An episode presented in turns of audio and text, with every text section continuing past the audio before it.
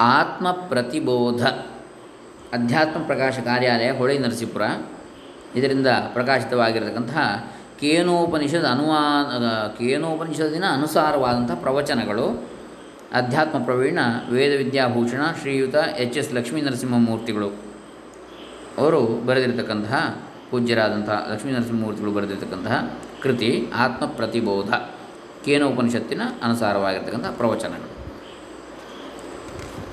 ಇದರಲ್ಲಿ ಮೊದಲಿಗೆ ಆಗಮ ಸಂಪ್ರದಾಯ ಅಂತೇಳಿ, ಮೊದಲನೇ ಅಧ್ಯಾಯ, ಅದನ್ನು ನೋಡೋಣ.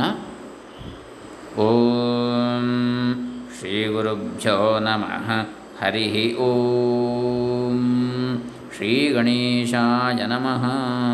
ಡಾಕ್ಟರ್ ಕೃಷ್ಣಮೂರ್ತಿ ಶಾಸ್ತ್ರಿ, ದಂಬೆ, ಪುಣಚ, ಬಂಟ್ವಾಳ ತಾಲೂಕು, ದಕ್ಷಿಣ ಕನ್ನಡ ಜಿಲ್ಲೆ ಕರ್ನಾಟಕ, ಭಾರತ. ಆತ್ಮ ಪ್ರತಿಬೋಧ ಯಃ ಪ್ರತ್ಯಗಾತ್ಮ ಸರ್ವೇಷಾಂ ಸಚ್ಚಿದಾನಂದ ಅದ್ವಯ ಬೋಧಸಾಕ್ಷಿ ಸ್ವಯಂ ಜ್ಯೋತಿಸ್ತಂ ವರೇಣ್ಯಮುಪಾಸ್ಮಹೇ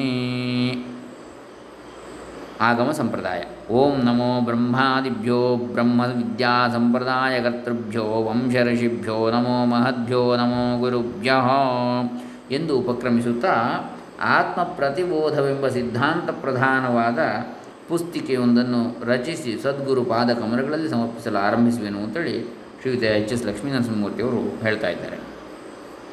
ಯಹ ಪ್ರತ್ಯಗಾತ್ಮ ಯಾವನು ನಮ್ಮೊಳಗಿರುವ ಆತ್ಮಸ್ವರೂಪಿಯೋ ಸರ್ವೇಷಾಂ ಎಲ್ಲರೊಳಗಿರುವ ಸಚ್ಚಿದಾನಂದ ಅದ್ವಯ ಸತ್ ಚಿತ್ ಆನಂದ ಸ್ವರೂಪನಾದಂತಹ ಅದ್ವಯ ಎರಡಿಲ್ಲದಂತಹ ಬೋಧ ಸಾಕ್ಷಿ ಜ್ಞಾನಕ್ಕೆ ಸಾಕ್ಷಿಯಾಗಿರ್ತಕ್ಕಂತಹ ಸ್ವಯಂ ಜ್ಯೋತಿ ಸ್ವಯಂ ಪ್ರಭೆಯುಳ್ಳಂತಹ ತಂ ವರೇಣ್ಯಂ ಅಂತಹ ಶ್ರೇಷ್ಠನಾದಂತಹ ವರಣೀಯನಾದಂತಹ ಆತ್ಮಸ್ವರೂಪನನ್ನು ಪರಮಾತ್ಮನನ್ನು ಉಪಾಸ್ಮಹಿ ಉಪಾಸನೆ ಮಾಡುತ್ತೇವೆ. ಓಂ ನಮೋ ಬ್ರಹ್ಮಾದಿಭ್ಯೋ ಬ್ರಹ್ಮಾದಿಗಳಿಗೆ, ಬ್ರಹ್ಮವಿದ್ಯಾ ಸಂಪ್ರದಾಯ ಕರ್ತೃಭ್ಯೋ ಬ್ರಹ್ಮವಿದ್ಯಾ ಸಂಪ್ರದಾಯ ಯಾರಿದ್ದಾರೆ? ಗುರು ಪರಂಪರೆ ಅವರಿಗೆ, ವಂಶ ಋಷಿಭ್ಯೋ, ಆಯಾಯ ಗೋತ್ರದ ವಂಶದ ಋಷಿಗಳಿಗೆ, ನಮೋ ಮಹದ್ಯೋ ಮಹಾತ್ಮರಿಗೆ ನಮಸ್ಕಾರ, ನಮೋ ಗುರುಭ್ಯ. ಗುರುಗಳಿಗೆ ನಮಸ್ಕಾರ, ಗುರು ಪರಂಪರೆಗೆ ಅಂತೇಳಿ. ನಮ್ಮ ಭರತಖಂಡದ ಸಂಸ್ಕೃತಿಯಲ್ಲಿ ವೇದಗಳಿಗೆ ಮುಖ್ಯವಾದ ಸ್ಥಾನವಿದೆ. ಈ ವೇದಗಳೇ ಇಡೀ ಮಾನವ ಜನಾಂಗದ ಸಂಸ್ಕೃತಿಯ ಮೂಲಗಳಾಗಿವೆ ಎಂದರೆ ಅತಿಶಯೋಕ್ತಿ ಆಗಲಾರದು ವೇದ ಎಂದರೆ ಏತರಿಂದ ನಾವು ತತ್ವವನ್ನು ಅರಿಯುತ್ತೇವೆಯೋ ಆ ಉಪದೇಶ. ಯಾವುದರಿಂದ ನಾವು ತತ್ವವನ್ನು ಅರಿಯುತ್ತೇವೆಯೋ ಅದೇ ಆ ಉಪದೇಶವೇ ವೇದ. ಇಂಥ ವೇದ ಮಂತ್ರಗಳನ್ನು ಪ್ರಾಚೀನ ಋಷಿಗಳು ತಪಸ್ಸಮಾಧಿಯಲ್ಲಿದ್ದಾಗ ತಮ್ಮ ಶುದ್ಧಾಂತಃಕರಣದಲ್ಲಿ ಭಗವಂತನಿಂದ ಪ್ರೇರಣೆ ಆದಂತೆಲ್ಲ ಹಾಡುತ್ತಾ ಬಂದರು. ಆದ್ದರಿಂದಲೇ ಅವರುಗಳಿಗೆ ಋಷಿಗಳೆಂಬ ಹೆಸರು ಬಂದಿತು ಇಂತಹ ಋಷಿಗಳು ಋಷಿರ್ ದರ್ಶನಾಥ್ ಅಂತೇಳಿ ಹೇಳ್ತಾರೆ. ಆ ದರ್ಶನ ಆದ ಕಾರಣ ಅವರನ್ನು ಋಷಿ ಅಂತೇಳಿ ಹೇಳಿದ್ದು, ಮಂತ್ರ ದರ್ಶನ ಆದ ಕಾರಣ. ಋಷಿರ್ ಗತವು ಅಂತ ಹೇಳ್ತಾರೆ. ಸದಾ ಅವರು ಗತಿಶೀಲರು, ಯಾವುದರಲ್ಲಿ? ಭಗವದ್ಧ್ಯಾನದಲ್ಲಿ. ಇಂತಹ ಋಷಿಗಳು ಹಾಡಿರುವ ವೇದ ರಾಶಿಯು ಅನಂತವಾಗಿದ್ದು, ಈಗ ನಾಲ್ಕು ವೇದಗಳಾಗಿ ನಮಗೆ ಉಪಲಬ್ಧವಾಗಿವೆ. ಇವು ಸಹ ಅಧ್ಯಯನ ಪರಂಪರೆಯು ನಷ್ಟವಾದ್ದರಿಂದ ತಮ್ಮ ಅನೇಕ ಶಾಖೋಪಶಾಖೆಗಳನ್ನು ಕಳೆದುಕೊಂಡು ಅಲ್ಪ ಸ್ವಲ್ಪವಾಗಿ ಉಳಿದುಕೊಂಡಿವೆ.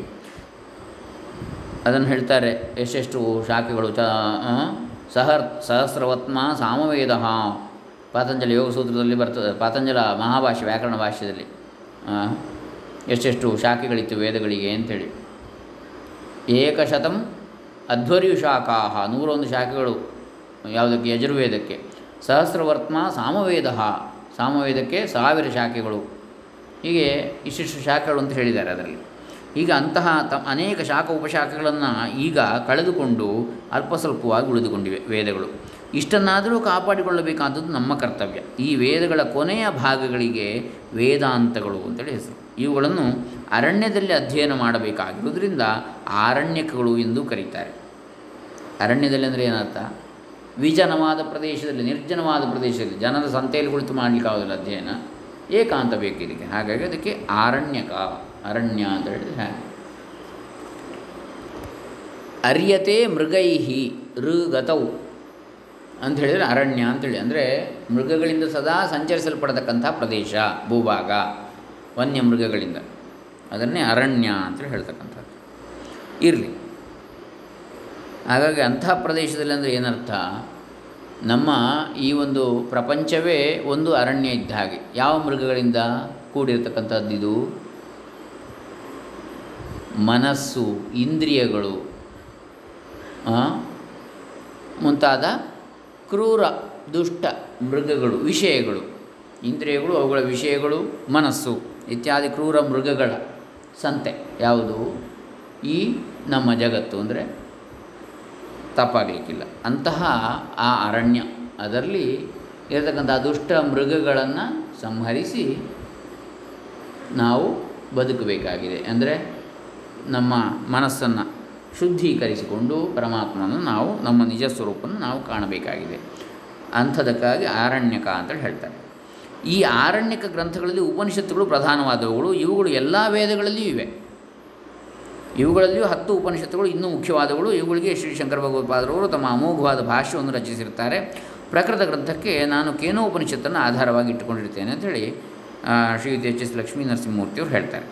ಕೇನೋ ಉಪನಿಷತ್ತು ಸಾಮವೇದದ ತಲವಕಾರ ಶಾಖೆಗೆ ಸೇರಿದ್ದರಿಂದ ತಲವಕಾರ ಉಪನಿಷತ್ತು ಎಂದು ಅದನ್ನು ಕರೆಯುವ ವಾಡಿಕೆ ಇದೆ, ರೂಢಿ ಇದೆ.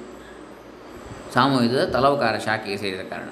ತಲವಕಾರ ಬ್ರಾಹ್ಮಣ ಅಂತ ಇದೆ. ಹಾಗೆ ತಲವಕಾರ ಉಪನಿಷತ್ತು ಅಂತೇಳಿ ಸಂಹಿತಾ ಬ್ರಾಹ್ಮಣ, ಅರಣ್ಯಕ ಉಪನಿಷತ್ತು ನಾಲ್ಕು ಭಾಗ ವೇದಗಳಿಗೆ. ಇದು ಪರಿಮಾಣದಲ್ಲಿ ಚಿಕ್ಕದಾದರೂ ಚೊಕ್ಕವಾಗಿ ಆತ್ಮತತ್ವವನ್ನು ವಿವರಿಸ್ತದೆ. ತಲವಕಾರ ಉಪನಿಷತ್ತು ಅಥವಾ ಕೇನೋ ಉಪನಿಷತ್ತು. ಕೇನೇಷಿತಂ ಪ್ರೇಷಿತಂ ಪ್ರೇ ಅಂತೇಳಿ ಬರ್ತದೆ ಅದರಲ್ಲಿ. ಮನಃ. ಹಾಗಾಗಿ ಕೇನ ಎನ್ನುವ ಶಬ್ದದಿಂದ ಆರಂಭ ಆದ ಕಾರಣ ಕೇನೋ ಉಪನಿಷತ್ತು. ಈಶಾವಾಸ್ಯಮಿದಂ ಸರ್ವಂ ಅಂತೇಳಿ ಹೇಳಿದ ಕಾರಣ ಅಲ್ಲಿ ಈಶೋ ಉಪನಿಷತ್ತು ಅದು ಈಶಾವಾಸ್ಯ ಉಪನಿಷತ್ತು ಅಂತ. ಮೊದಲಿನ ಶಬ್ದದಿಂದಲೇ ಅದೇ ಹೆಸರನ್ನು ಕೊಟ್ಟಿದ್ದಾರೆ ಇರಲಿ. ತಲವಕಾರ ಶಾಖೆಗೆ ಸೇರಿದ ಕಾರಣ ತಲವಕಾರ ಉಪನಿಷತ್ತು ಅಂತೇಳಿ ಕೂಡ ಹೇಳ್ತಾರೆ.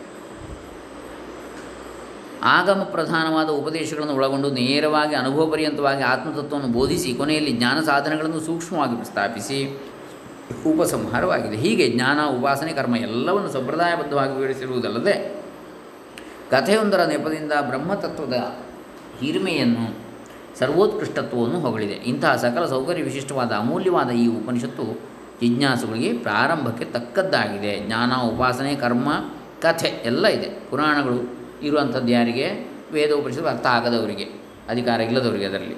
ಅಂತಹ ಕಥೆ ಕೂಡ ಇದರಲ್ಲಿದೆ ಉಪನಿಷತ್ತಿನಲ್ಲಿ. ಜ್ಞಾನ, ಉಪಾಸನೆ, ಕರ್ಮ ಎಲ್ಲವೂ ಕೂಡ ಇದರಲ್ಲಿದೆ ಅಂಥೇಳಿ ಹಾಗಾಗಿ ಆರಂಭ ಹಂತದಲ್ಲಿ ಇದು ಜಿಜ್ಞಾಸುಗಳಿಗೆ ತಕ್ಕದ್ದಾಗಿ ಯೋಗ್ಯವಾಗಿದೆ. ಉಪನಿಷತ್ತು ಎಂದರೆ ಬ್ರಹ್ಮವಿದ್ಯೆ, ಉಪ ಎಂದರೆ ಸಮೀಪಕ್ಕೆ, ನೀ ಎಂದರೆ ನಿಶ್ಚಯವಾಗಿ, ಸದ್ ಒಯ್ಯುವುದು ಎಂದರೆ ಅಧಿಕಾರಿಯನ್ನು ಬ್ರಹ್ಮದ ಸಮೀಪಕ್ಕೆ ಕರೆದೊಯ್ಯುವುದು ಅಥವಾ ಹೆಚ್ಚಿನ ನಿಶ್ರೇಯಸವನ್ನು ಉಂಟು ಮಾಡತಕ್ಕದ್ದು ಎಂದು ಅರ್ಥ ಮಾಡಬಹುದು. ಹೀಗೆ ಉಪನಿಷತ್ತುಗಳೆಲ್ಲವೂ ಸಂಸಾರ ಬೀಜವಾದ ಅವಿದ್ಯೆ. ಸಂಸಾರಕ್ಕೆ ಬೀಜ ಯಾವುದು? ಸಂಸಾರವೆಂಬ ವೃಕ್ಷ ಹುಟ್ಟಲಿಕ್ಕೆ ಬೀಜ ಅವಿದ್ಯೆ. ಅವಿದ್ಯೆ ಅಂದರೆ ಅಜ್ಞಾನ. ಅದನ್ನು ಕಳೆದು ಆತ್ಮ ಏಕತ್ವ ವಿದ್ಯೆಯನ್ನು, ಆತ್ಮ ಒಂದೇ ಇರುವಂಥದ್ದು ಇಡೀ ಸೃಷ್ಟಿಯಲ್ಲಿ ಎನ್ನುವಂಥದ್ದನ್ನು ಉಂಟು ಮಾಡೋದಕ್ಕಾಗಿಯೇ ಪ್ರಾರಂಭಿಸಲ್ಪಟ್ಟಿವೆ. ಯಾವುದು? ಉಪನಿಷತ್ತುಗಳು ಎಂದು ಆಚಾರ್ಯರು ಅಭಿ ಅಭಿಪ್ರಾಯ ಪಡ್ತಾರೆ ಪಟ್ಟಿದ್ದಾರೆ ಶಂಕರಾಚಾರ್ಯರು. ಮತ್ತು ಎಲ್ಲ ವೇದಾಂತಗಳಿಗೂ, ಉಪನಿಷತ್ತುಗಳಿಗೂ ನಿರ್ವಿಶೇಷ ಕೂಟಸ್ಥ ಅದ್ವಿತೀಯ ಪರಬ್ರಹ್ಮದಲ್ಲಿಯೇ ಸಮನ್ವಯ. ಎಲ್ಲ ಉಪನಿಷತ್ತುಗಳು, ವೇದಾಂತಗಳು ಹೇಳುವಂಥದ್ದು ನಿರ್ವಿಶೇಷವಾದ ಅಂದರೆ ಅದಕ್ಕಾಗಿ ಪ್ರತ್ಯೇಕ ವಿಶೇಷತೆ ಇಲ್ಲ. ಅಂದರೆ ಸಾರ್ವೇ ಸಾಮಾನ್ಯ ಎಲ್ಲದರಲ್ಲಿ ಇರುವಂಥದ್ದು ಓತಪ್ರೋತವಾಗಿ ಅಣು ರೇಣು ದೃಢಕಾಷ್ಟದಲ್ಲಿ ಯಾರು? ಪರಮಾತ್ಮ, ತತ್ವ. ಆಮೇಲೆ ಕೂಟಸ್ಥ ಅಂದರೆ ಅದೇ. ಕೂಟ ಅಂದರೆ ಈ ಮಾಯೆ ಅಂಥೇಳಿ ಕೂಟ, ಏನೋ ಕೂಟ ಇದೆ ಅಂತ ಹೇಳ್ತಾರೆ. ಒಕ್ಕೂಟ ಅಲ್ಲ. ಕೂಟ ಅಂದರೆ ಮಾಯೆ ಅಂತೇಳಿ ಕಪಟ ಅಂತೇಳಿ ಹೇಳ್ತಾರೆ. ಹ್ಞೂ ಅಂದರೆ ಈ ಸೃಷ್ಟಿ. ಅದರಲ್ಲಿ ಸ್ಥ, ನೆಲೆಯಾಗಿರ್ತಕ್ಕಂಥದ್ದು ಯಾವುದು? ಬ್ರಹ್ಮವಸ್ತು.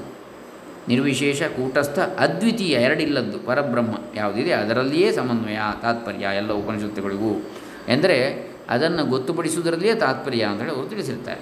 ಇಲ್ಲಿ ಒಂದು ಶಂಕೆ, ಒಂದು ಸಂಶಯ. ಮಾತು ಮನಸ್ಸುಗಳಿಗೆ ನಿಲುಕದ ಈ ನಿರ್ವಿಶೇಷ ತತ್ವವನ್ನು ಯಥೋ ವಾಚೋ ನಿವರ್ತಂತೆ ಅಪ್ರಾಪ್ಯ ಮನಸಾ ಸಹ ಅಂತ ಶ್ರುತಿಯೇ ಹೇಳಿದೆ. ಎಲ್ಲಿ ಯಾವ ತತ್ವವನ್ನು ವಿವರಿಸುವುದರಲ್ಲಿ ಮಾತು ಮತ್ತು ಮನಸ್ಸುಗಳು ಅದನ್ನು ತಿಳಿಸಲಾರದೆ, ತಿಳಿಯಲಾರದೆ ವಾಪಸ್ ಬರ್ತವೆ ಹಿಂದಕ್ಕೆ. ಅಂಥದ್ದು ಅದು ಅಂತ ಬ್ರಹ್ಮತತ್ವ. ಯಥೋ ಯಾವುದರಿಂದ? ವಾಚೋ, ಯಥೋ ವಾಚೋ ನಿವರ್ತಂತೆ. ಮಾತುಗಳು ಹಿಂದಿ, ಹಿಂದಿರುಗಿ ಬರ್ತವೆ. ವಾಕ್, ವಾಚೌ, ವಾಚಃ. ಬಹುವಚನ ಶಬ್ದ ಅದು. ಮಾತುಗಳು. ಮಾತುಗಳಿಗೆ ನಿಲುಕದ ತತ್ವ ಅಂಥೇಳಿ ಬ್ರಹ್ಮತತ್ವ. ಮಾತಿನಲ್ಲಿ ಹೇಳಲಿಕ್ಕೆ ಸಾಧ್ಯ ಇಲ್ಲ. ಹಾಗಾಗಿ ಮಾತು ಕೂಡ ಅಲ್ಲಿವರೆಗೆ ತಲುಪದೆ ಹಿಂದೆ ಬರ್ತದೆ ಅಂತ ಅದನ್ನು ಏನು ಅಂತ ಇದಮಿತ್ತಂ ಅಂತ ಹೇಳಲಿಕ್ಕೆ ಆಗದೇ ಇರುವಂಥದ್ದು ಅಂತೇಳಿ ಅಪ್ರಾಪ್ಯ ಮನಸಾ ಸಹ, ಮನಸ್ಸಿನೊಂದಿಗೆ ಕೂಡ, ಮನಸ್ಸಿನಲ್ಲಿಯೂ ಊಹಿಸಲು ಸಾಧ್ಯವಿಲ್ಲ ಅದನ್ನು ಅಂತ. ಅಪ್ರಾಪ್ಯ ಅದನ್ನು ಪಡೆಯದೆ, ಪ್ರಾಪ್ತಿ ಮಾಡಿಕೊಳ್ಳದೆ ಹಿಂದಿರುಗಿ ಬರ್ತದೆ ಮಾತು, ಮನಸ್ಸುಗಳು. ಅಂತಹ ಈ ನಿರ್ವಿಶೇಷ ತತ್ವವನ್ನು ಜನರಿಗೆ ತಿಳಿಸುವುದಾದರೂ ಹೇಗೆ? ಭಾಷೆಯನ್ನು ಉಪಯೋಗಿಸದೆ, ಉಪದೇಶವು ಸಾಧ್ಯವಾಗಲಾರದಲ್ವೇ? ಉಪಯೋಗಿಸಿದರೆ ಅದು ಪರಬ್ರಹ್ಮವನ್ನು ಮುಟ್ಟಲಾರದೆ ಹಿಂತಿರುಗುವುದಲ್ಲವೇ? ಹಾಗಾದರೆ ಇದನ್ನು ತಿಳಿಯುವ ಬಗೆ ಹೇಗೆ ಎಂದು ವಿಚಾರಪರರಿಗೆ ಅನ್ನಿಸದೇ ಇರದು. ಇದೇ ಶಂಕೆಯನ್ನು ಈ ಉಪನಿಷತ್ತು ಸಹ ಎಬ್ಬಿಸಿ ನ ವಿದ್ಮೋ ನ ವಿಜಾನೀಮೋ ಯಥೈತದನುಶಿಷ್ಯಾತ್. ಇದನ್ನು ಹೇಗೆ ಶಿಷ್ಯರಿಗೆ ತಿಳಿಸಬೇಕೋ ನಾವು ಕಾಣೆವು, ನಾವು ಅರಿಯೆವು ಎಂದು ಹೇಳಿರ್ತದೆ. ನ ವಿದ್ಮಃ ನಾವು ತಿಳಿಯ, ತಿಳಿದಿಲ್ಲ. ನ ವಿಜಾನೀಮಃ ನಮಗೆ ಗೊತ್ತಿಲ್ಲ. ಯಥಾ ಏತದ್ ಅನುಶಿಷ್ಯಾತ್. ಇದನ್ನು ಶಿಷ್ಯರಿಗೆ ಹೇಗೆ ಹೇಳಬೇಕು ನಮಗೆ ಗೊತ್ತಾಗ್ತಾ ಇಲ್ಲ. ಆದರೆ ಇದು ಲೌಕಿಕ ದೃಷ್ಟಿಯಿಂದ ಹೇಳಿದ್ದು. ಪ್ರತ್ಯಕ್ಷಾದಿ ಪ್ರಮಾಣಗಳಿಂದ ಈ ತತ್ವವನ್ನು ತಿಳಿಯಲಾಗುವುದಿಲ್ಲ ಎಂಬುದು ನಿಜವಾದರೂ ಆಗಮದಿಂದ ತಿಳಿಯಲು ಸಾಧ್ಯವಿದೆ. ಆಗ ಮಾತ್ರ ವೇದ ಎಂದು ಶಂಕರಾಚಾರ್ಯರು ಬರೆದಿದ್ದಾರೆ. ಆಗತಂ ಶಿವವಕ್ತ್ರೇಭ್ಯ ಅಂತ ಒಂದು ವಾಕ್ಯ ಇದೆ. ಅಂತೂ ಆಗತಂ ಭಗವಂತನಿಂದ ಬಂದಿರತಕ್ಕಂಥದ್ದು ಯಾವುದಿದೆ? ಅದೇ ಆಗಮ ಅಂತೇಳಿ. ಶಿವನ ಪಂಚಮುಖಗಳಿಂದ ಪಂಚವೇದಗಳು ಬಂದಿವೆ ಅಂತೇಳಿ ಒಂದು, ಇನ್ನೊಂದು ಬ್ರಹ್ಮನ ನಾಲ್ಕು ಮುಖಗಳಿಂದ ನಾಲ್ಕು ವೇದಗಳು, ಐದನೇ ಮುಖದಿಂದ ಪಂಚಮ ವೇದವೆನಿಸಿದ ಮಹಾಭಾರತ ಇರ್ಬೋದು ಅಥವಾ ಪುರಾಣಗಳು ಇರ್ಬೋದು. ಅಷ್ಟಾದಶ ಪುರಾಣಗಳು ಐದನೇ ಮುಖದಿಂದ ಬಂತು ಅಂತೇಳಿ ಕೂಡ ಹೇಳ್ತಾರೆ. ಇರಲಿ. ಈ ಆಗಮವು ಸಂಪ್ರದಾಯ ಪ್ರಾಪ್ತವಾಗಿಯೇ ಬರಬೇಕು.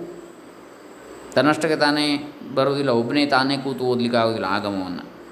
ಗುರು ಶಿಷ್ಯ ಪರಂಪರೆಯಿಂದ ಬಂದಿರುವ ಉಪದೇಶವೆಂಬ ಸಂಪ್ರದಾಯವೇ ಇಲ್ಲಿ ವಿವಕ್ಷಿತವಾಗಿದೆ. ಇದರ ಬಗ್ಗೆ ಸ್ವಲ್ಪ ವಿಚಾರ ಮಾಡೋಣ ಅಂತೇಳಿ ಶ್ರೀ ಎಚ್ ಎಸ್ ಲಕ್ಷ್ಮೀ ನರಸಿಂಹಮೂರ್ತಿಯವರು ಹೇಳ್ತಾರೆ. ಸಂಪ್ರದಾಯ ಎಂದರೆ ಸಮ್ಯಕ್ ಪ್ರದೀಯತೆ ಅಸ್ಮೈ ಇತಿ ಸಂಪ್ರದಾಯ.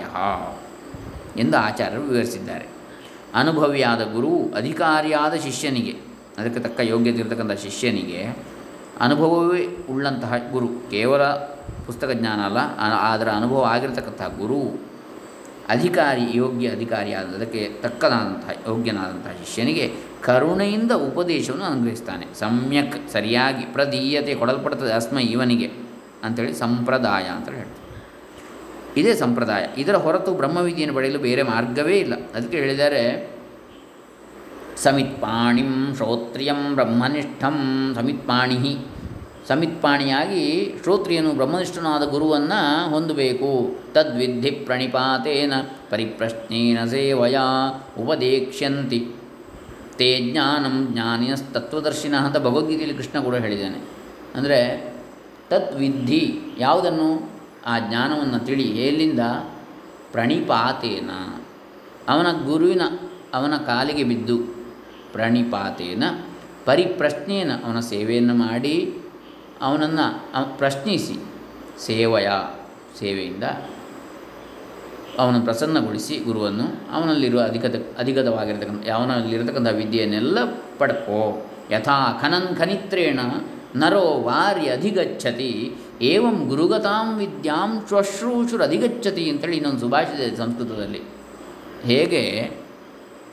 ಹಾರೆ ಗುದ್ದಲಿಗಳಿಂದ ಅಗೆದು ನೀರನ್ನು ಒಂದೇ ಕಡೆ ಅಗದು ನೀರನ್ನು ಪಡೀತಾರೋ ಬಾವಿ ತೋಡಿ, ಅದೇ ರೀತಿಯಲ್ಲಿ ಏವಂ ಗುರುಗತಾಂ ವಿದ್ಯಾಂ, ಗುರುವಿನಲ್ಲಿರುವ ವಿದ್ಯೆಯನ್ನು ಶ್ವಶ್ರೂಷು ಅಧಿಗಚ್ಚತಿ. ಶುಶ್ರೂಷು ಶ್ವಶ್ರೂಷು ಅಲ್ಲ ಶುಶ್ರೂಷು ಅಂದರೆ ಸೇವೆ ಶುಶ್ರೂಷಕರು ಅಂದರೆ ಯಾರು? ಸೇವೆ ಮಾಡುವವರು. ಆ ಶುಶ್ರೂಷ ಮಾಡಿ, ಯಾರನ್ನು? ಗುರುವಿನ ಸೇವೆಯನ್ನು ಮಾಡಿ, ಅವನನ್ನು ಒಲಿಸಿಕೊಂಡು ಅವನಿಂದ ಅಲ್ಲಿರುವ ಎಲ್ಲ ವಿದ್ಯೆಯನ್ನು ಪಡ್ಕೊಳ್ತಾರೆ. ಹಾಗಾಗಿ ಇಲ್ಲಿ ಅದನ್ನು ಹೇಳಿದ್ದು, ಇದೇ ಸಂಪ್ರದಾಯ, ಇದರ ಹೊರತು ಬ್ರಹ್ಮವಿದ್ಯೆಯನ್ನು ಪಡೆಯಲು ಬೇರೆ ಮಾರ್ಗವೇ ಇಲ್ಲ. ಇದನ್ನೇ ಕಠೋಪನಿಷತ್ತಿನಲ್ಲಿ ಆಗಮವಂತನಾದ ಆಚಾರ್ಯನು ಬ್ರಹ್ಮವೇ ತಾನಾಗಿದ್ದುಕೊಂಡಿರುವುದರಿಂದ ಆತನು ಉಪದೇಶಿಸಿದರೆ ತತ್ವವು ತಿಳಿಯಲಿಲ್ಲ ಎಂಬುದಿಲ್ಲವೇ ಇಲ್ಲ ಎಂದು ವರ್ಣಿಸಿದೆ. ಆದ್ದರಿಂದ ಸಂಪ್ರದಾಯವೆಂದರೆ ಗುರು ಶಿಷ್ಯ ಸಂಪ್ರದಾಯ ಅಂತೇಳಿ ಅರ್ಥ. ಇನ್ನು ಆಗಮ ಅಂತ ಅಂದರೆ ಏನು? ಆಗಮವೆಂದರೆ ಆಚಾರ್ಯನು ಉಪದೇಶಿಸುವ ಕ್ರಮ, ಮೆಥಡ್ ಅಂಥೇಳಿ ಅರ್ಥ. ಆಗಮ. ಇದರ ಗುಟ್ಟೇನೆಂದರೆ ಬ್ರಹ್ಮವನ್ನು ತಿಳಿಸಲು ಆಚಾರ್ಯನು ಒಂದು ವಿಲಕ್ಷಣ ರೀತಿಯಿಂದ ಭಾಷೆಯನ್ನು ಉಪಯೋಗಿಸ್ತಾನೆ. ಆಗ ಭಾಷಾ ಪ್ರಪಂಚದ ಯಾವ ದೋಷಗಳು ಆ ಬ್ರಹ್ಮಕ್ಕೆ ಮುಟ್ಟದಂತೆ ಶಿಷ್ಯನಿಗೆ ನೇರವಾಗಿ ತತ್ವವು ತಿಳಿದುಬಿಡುತ್ತದೆ. ಅಲ್ಲಿ ಆಚಾರ್ಯ, ಶಿಷ್ಯ, ಉಪದೇಶ ಎಲ್ಲವೂ ಬ್ರಹ್ಮವೇ ಆಗಿಬಿಟ್ಟಿರ್ತದೆ. ಇದೇ ಆಗಮ ಅಂತೇಳಿ ಹೇಳಿದರೆ. ಇದರ ವಿವರವನ್ನು ಕೇನ ಉಪನಿಷತ್ತಲ್ಲಿ ಬಹು ಚೆನ್ನಾಗಿ ಪ್ರತಿಪಾದಿಸಿದೆ. ಒಬ್ಬ ಶಿಷ್ಯ ಬ್ರಹ್ಮನಿಷ್ಠನಾದ ಗುರುವನ್ನು ಬಳಿ ಸಾರಿ ಅಭಯವೂ ಶಿವವೂ ಅಚಲವೂ ಆದ ಪದವಿಯನ್ನು ಬಯಸಿ ಕೇಳಿದ. ಪೂಜ್ಯರೇ, ನಮ್ಮ ಒಳಗಿರುವ ಮನಸ್ಸು, ಪ್ರಾಣ, ವಾಕ್ ಮುಂತಾದ ಕಾರಣಗಳನ್ನು ಪ್ರೇರಿಸುವ, ಇಂದ್ರಿಯಗಳನ್ನು ಪ್ರೇರಿಸುವ ದೇವನು ಯಾವನಿರಬಹುದು? ಕೇನೇಷಿತಂ ಪ್ರೇ ಪ್ರೇಷಿತಂ ಮನಃ ಅಂತೇಳಿ ಬರ್ತದೆ. ಯಾಕೆಂದರೆ ಕರಣಗಳು ಅಚೇತನಗಳು. ಅವುಗಳು ಜಡ ಇಂದ್ರಿಯಗಳು. ತಾವು ತಾವಾಗಿಯೇ ಪ್ರವರ್ತಿಸಲಾರವು ಅವು. ಆದ್ದರಿಂದ ಯಾರ ಪ್ರೇರಣೆಯಿಂದಲೋ ಇವು ವ್ಯಾಪಾರ ಮಾಡುತ್ತಿರಬೇಕಲ್ವೇ ಎಂದು ಪ್ರಶ್ನೆ ಮಾಡಿದ್ದಾನೆ ಅದಕ್ಕೆ ಗುರು ಒಂದು ಸಾಮಾನ್ಯ ಉತ್ತರ ಕೊಟ್ಟಿರ್ತಾನೆ, ಏನೆಂದರೆ, ಅಪ್ಪ, ಕೇಳು, ನಿನ್ನ ಕಣ್ಣು ಕಿವಿ ಮನಸ್ಸು ಪ್ರಾಣಗಳಿಗೆ ಕಣ್ಣು ಕಿವಿ ಮನಸ್ಸು ಪ್ರಾಣಗಳಾಗಿದ್ದುಕೊಂಡಿರುವ ಒಂದು ವಸ್ತು ಇದೆ. ನಿನ್ನ ಕಣ್ಣು ಕಿವಿ ಮನಸ್ಸು ಪ್ರಾಣಗಳಿಗೆ, ಕಣ್ಣಿಗೆ ಕಣ್ಣಾಗಿ, ಕಿವಿಗೆ ಕಿವಿಯಾಗಿ, ಮನಸ್ಸಿಗೆ ಮನಸ್ಸಾಗಿ, ಪ್ರಾಣಕ್ಕೆ ಪ್ರಾಣ, ಪ್ರಾಣಗಳಿಗೆ ಪ್ರಾಣಗಳಾಗಿರತಕ್ಕ ಇರತಕ್ಕಂಥ ಒಂದು ವಸ್ತು ಇದೆ. ಕಣ್ಣು ತಾನು ಕಣ್ಣು ಎನಿಸಿಕೊಂಡು ಪದಾರ್ಥಗಳನ್ನು ನೋಡಬೇಕಾದರೆ ಕಣ್ಣಿಗೆ ಕಣ್ಣಾದ ಆತನ ಬೆಳಕು ಬೇಕು. ಆತನೇ ಸರ್ವಕರಣಗಳಿಗೂ ಒಳಗಿರುವ ಜ್ಯೋತಿಯು. ಇಂತಹ ಚೈತನ್ಯದ ಬೆಳಕಿನಿಂದಲೇ ಎಲ್ಲ ಪ್ರಾಣಿಗಳು ಜೀವಿಸಿದ್ದು ತಮ್ಮ ವ್ಯಾಪಾರವನ್ನು ಮಾಡ್ತಾ ಇವೆ. ಇದನ್ನು ಅಹಂಕಾರ ಮಮಕಾರಗಳನ್ನು ಬಿಟ್ಟಿದ್ದ ಧೀರರು ಅರಿತು ಅಮೃತರಾಗುವರು ಅಂತೇಳಿ ತಿಳಿಸಿದೆ. ಈ ಉಪದೇಶದ ಅರ್ಥವು ಶಿಷ್ಯನಿಗೆ ಚೆನ್ನಾಗಿ ತಿಳಿದಿರಲಾರದೆಂದು ಭಾವಿಸಿ ಮತ್ತೆ ಆಗಮದಿಂದ ಆಚಾರ್ಯನು ಹೀಗೆ ಉಪದೇಶಿಸಿದ. ಅನ್ಯದೇವ ತದ್ವಿದಿತಾದಥೋ ಅವಿದಿತಾದಧೀ ಇತಿ ಶುಶ್ರುಮ ಪೂರ್ವೇಶಾಂ ಏನಸ್ತದ್ವ್ಯಾಚಚಕ್ಷಿರೇ ಬ್ರಹ್ಮವು ವಿದಿತಕ್ಕಿಂತಲೂ ಅವಿದಿತಕ್ಕಿಂತಲೂ ಬೇರೆಯಾಗಿದೆ, ತಿಳಿದದ್ದಕ್ಕಿಂತಲೂ, ತಿಳಿಯದೇ ಇರುವುದಕ್ಕಿಂತಲೂ ಬೇರೆಯಾಗಿದೆ. ಹೀಗೆಂದು ಪೂರ್ವಿಕರು ಹೇಳಿರುವುದನ್ನು ನಾವು ಕೇಳಿದ್ದೇವೆ ಎಂದು ಈ ವಾಕ್ಯದ ಅರ್ಥ. ಇದರ ವಿವರವನ್ನು ಸ್ವಲ್ಪ ವಿಚಾರ ಮಾಡೋಣ. ಆಗಮದಿಂದ ಆಚಾರ್ಯನು ಇಲ್ಲಿ ಉಪದೇಶ ಮಾಡುತ್ತಿದ್ದಾನೆ ಎಂಬುದನ್ನು ಮರೆಯಬಾರದು. ಹೀಗೆ ಬ್ರಹ್ಮವು ತಿಳಿದಿರುವಂಥದ್ದು ಅಲ್ಲ, ತಿಳಿಯದಿರುವಂಥದ್ದು ಅಲ್ಲ ಅಂತ ಹೇಳುವ ವಿಚಾರ. ವಿದಿತ, ಅವಿದಿತ ಎರಡೂ ಅಲ್ಲ ಅಂತ ಹೇಳಿದರೆ ಹೇಗೆ? ಅದನ್ನು ನಾವು ವಿಸ್ತಾರವಾಗಿ ನಾಳೆ ನೋಡೋಣ. ಹರೇ ರಾಮ. ಇದು ಆತ್ಮಪ್ರತಿಬೋಧ. ಶ್ರೀಯುತ ಎಚ್ ಎಸ್ ಲಕ್ಷ್ಮೀನರಸಿಂಹಮೂರ್ತಿಯವರ ಕೃತಿ. ಅದರಲ್ಲಿ ಇದರ ಉಪನ್ಯಾಸ ಮಾಲಿಕೆಯಲ್ಲಿ ಇವತ್ತು ಮೊದಲನೆಯ ಕಂತು. ಹರೇ ರಾಮ. ಸರ್ವೇ ಜನ ಸುಖಿನೋ ಭವಂತು. ಬ್ರಹ್ಮಾರ್ಪಣಮಸ್ತು. ಓಂ ತತ್ಸತ್.